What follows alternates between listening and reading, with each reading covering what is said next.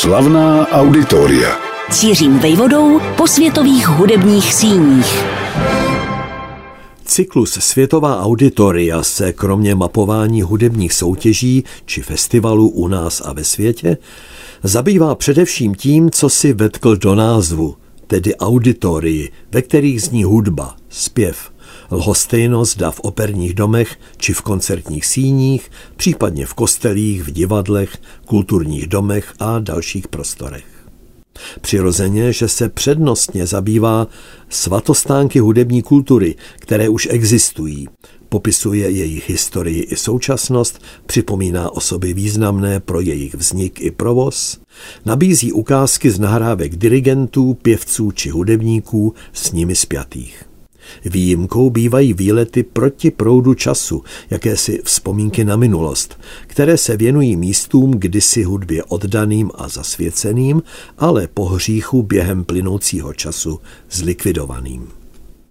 Opačný přístup nabízí možnost zaměřit se na stavby určené k provozování hudby, které ve chvíli vzniku dnešního pořadu jsou teprve rozestavěné či dokonce ve fázi schváleného projektu, vysoutěženého na mezinárodní úrovni. Nabízí se tak možnost zastavit se, vzepřít se pádícímu času, vytvořit jakousi verbální fotografii, na které zůstane zvětšněn konkrétní stav v konkrétním okamžiku. Zkrátka momentka, k níž bude možné se časem vrátit a vyhodnotit, zda byly plány a předpoklady reálné, či bohužel jen jaksi jalové. V průběhu roku 2022 se v cyklu Světová auditoria takto zaměříme na tři domácí a jednu zahraniční, jmenovitě Mnichovskou koncertní síň. K té se ovšem propracujeme až poté, co alespoň letmo proskoumáme vznikající díla v Brně, v Praze a v Ostravě. Právě tam, v metropoli Moravskosleského kraje, začneme. A máme na co navázat. Ve třetím březnovém týdnu roku 2020 se jeden z dílů našeho seriálu zabýval bílou lodí uprostřed Černé ostravy, tamním kulturním domem z druhé poloviny 50. let, jehož hlavní sál, rozuměj koncertní síň, už desítky let slouží hudbě, ale nedostačuje. To vedlo tamní radnici k záměru postavit nový koncertní sál, ale zároveň nezatratit stávající budovu. A to z řady příčin, které připomeneme. Plánovaný koncertní sál bude opět jakýmsi domácím hřištěm Janáčkovy filharmonie Ostrava, vzniklé skoro paralelně se stavbou původního. Její umělecká úroveň i prestiž, a to jak národní, tak mezinárodní, si nové kolbiště zaslouží. Jsou dvě hlavní příčiny, charakteristiky, kterými se plánovaná koncertní síň v Ostravě liší od těch, které jsou v případě Brna víceméně už ve fázi výstavby, anebo je-li řeč o Praze, snad konečně schváleny s nadějí na realizaci. První specifikou ostravského projektu je skutečnost, že nepůjde o stavbu na zelené louce. Naopak, nový sál se ocitne tak říkajíc na střeše dosavadního domu kultury.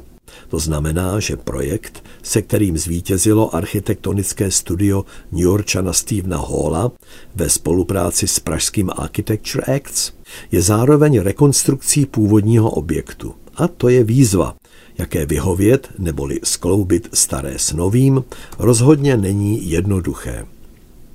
Slovy je těžké v rovině rozhlasového vysílání popsat to, co by bylo vhodné vidět na nákresech, studiích či na původních akvarelech, jimiž zámořský architekt svou tvůrčí pouť k nové realizaci vždycky začíná.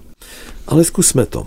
Za připomenutí stojí, že kulturní dům města Ostravy je dílem významného českého architekta poválečné éry Jaroslava Fragnera a nelze jej tudíž povýšeně, neli opovržlivě, včlenit mezi tupé stavby ve stylu tzv. sorely, neboli socialistického realismu po sovětském vzoru, které tehdy převládaly.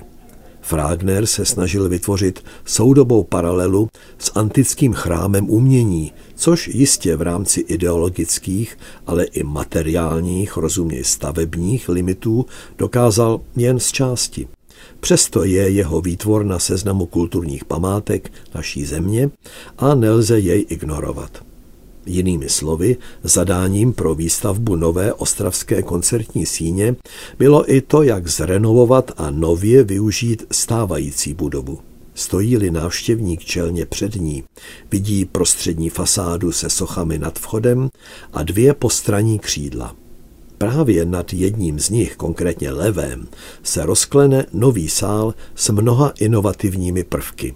Má tvar, který silně připomíná pouzdro na housle a podle toho už získal i svoji přezdívku – futrál. Je to ovšem futrál po čertech průledný, plný světla a důvtipně situovaný svým novým vstupem nikoli na rušnou třídu, jakýsi nadneseně řečeno bulvár, spojující střed Moravské ostravy s dalšími částmi rozlehlého města, Mariánskými horami či Porubou. To bude pro jeho vnitřní atmosféru i jeho vyzařování do okolí zcela zásadní. Nemám sebe menších pochyb, že na možnost zahrát si konečně v kvalitní koncertní síni se bude těšit řada moravskosleských virtuózů mezinárodního renomé. Za všechny výjímám dva mladé velmistry kláves, Lukáše Vondráčka a Ivo Kahánka. Způsob, jakým se plánovaný koncertní sál v Ostravě otevírá svým ohromným proskleným průčelím do parku za stávající budovou, nabízí zcela novou kvalitu.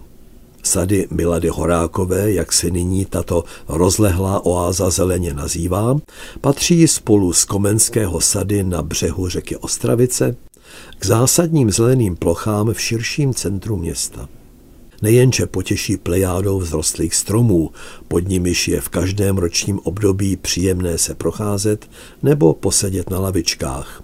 Nabízí také vzpomínku na to, že zde kdysi býval hřbitov početné komunity ostravského židovstva, neboť zde vyrostl symbol v podobě velké kamenné menory a kus od ní je jako protiklad k vidění naopak řada barvitých výtvarných instalací, které nás vrací do doby rozverných 60. let 20.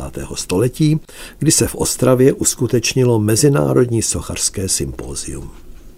Každopádně tady vládne požehnaný klid, který budoucí návštěvníky nové koncertní síně i hned pohltí svojí náladou, sklídní je po dni stráveném prací v hlučném městě. Toho času je ovšem zmíněná pohoda do jisté míry narušována hlubokými vrty do země, které mají s budoucím futrálem na housle těsnou souvislost. Jedním z kladů nového koncertního sálu je totiž jeho rizí ekologičnost, jeho směřování k udržitelnému rozvoji, které je architektu Stevenu Hallovi vlastní. Marně budou diváci hledat ve foaje nebo v samotném sále klimatizaci, hlučnou a energeticky náročnou. Všechno zajistí voda z hlubin země, která bude díky důmyslné technologii v létě vzduch uvnitř budovy ochlazovat a v zimě oteplovat. To je jeden z aspektů, kterými se z Ostravy má stát vyhledávaný cíl produkcí v rámci klasické hudby. Dalším esem, které má projekt v rukávu, je samotný tvar koncertního sálu. Jako první v naší zemi nebude v tradičním tvaru podkovy, ale naopak ve tvaru vinice, tedy takovém, v němž diváci obklopují pódium ze všech stran, což umožňuje, aby nikdo z nich nebyl orchestru a solistům nevhodně vzdálen. Naopak, všichni budou vidět i slyšet z příhodné vzdálenosti a užívat si tónů, které jim nabídnou jak zahraniční hosté, tak mnoho z hudebních hvězd zdejšího kraje. Stačí se zmínit třeba o dvou pěveckých. Kromě Veroniky Holbové rovné, která je v Praze bohužel méně známá, ačkoliv třeba její interpretace Janáčkových písní je dokonalá. Pochází z Ostravska rovněž uznávaná Kateřina Kněžíková.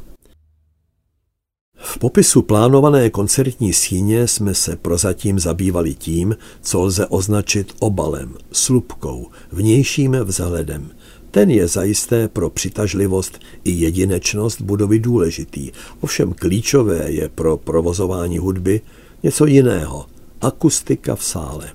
Projekt, který roku 2019 schválil ostravský magistrát na základě doporučení Mezinárodní poroty, posuzující příspěvky do soutěže, počítá se spoluprací na nejvyšší možné úrovni. Ujal se jí akustický přeborník mnoha posledních desetiletí, japonská firma Nagata Acoustics. Ano, ta, která přispěla k výbornému zvuku v mnoha sálech v Americe nebo v domácím Japonsku, ale také v Evropě. Namátkou Hamburské Lapské filharmonii nebo v koncertním sále v Katovicích. Na základě jejich výpočtů i zvukového modelu lze věřit, že si diváci vychutnají barvitou škálu symfonických těles naplno. Dlužno poznamenat, že ve staré budově bude nynější velký sál upraven na komorní.